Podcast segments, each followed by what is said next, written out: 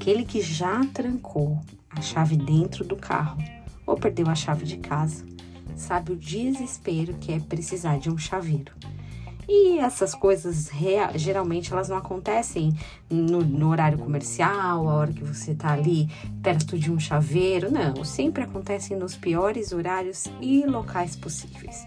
O que te faz entrar em desespero porque você não acha nada possível de te ajudar.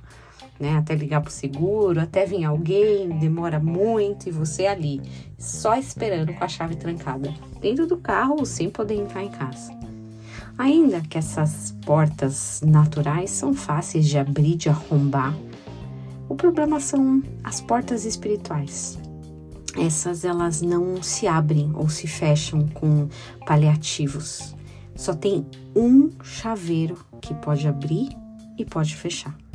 E com certeza você já ouviu, até por aqui a gente já explorou em outros contextos, o que diz Apocalipse 3:7 uma das características de Cristo é ser chaveiro, né?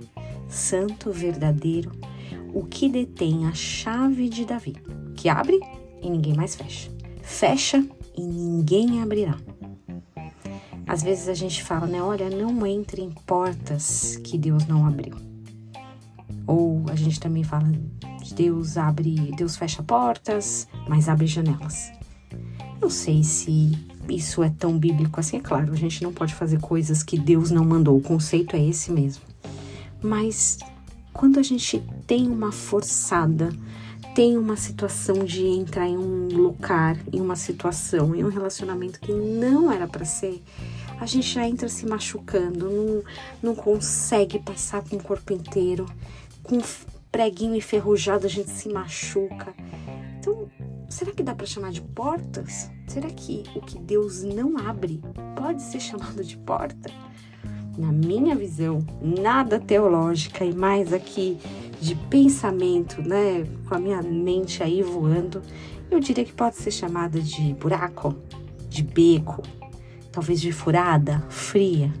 Pois é, a gente coloca o nome de porta, mas tem que tomar também cuidado para não achar que essa porta pode lá na frente, né, alguma coisa, o Senhor pode dar aquela abençoadinha básica, né, no que a gente está escolhendo. Ó, a dica para você, para mim, porque obviamente primeiro Deus fala na minha vida, né? Então é uma direção para mim também. Vamos sempre entrar nas portas que Deus abriu e sair com aquelas que ele fechou a porta. Nos buracos, nas frias, nos becos escuros, a gente nem passa perto. Que você tenha um dia muito abençoado em nome de Jesus.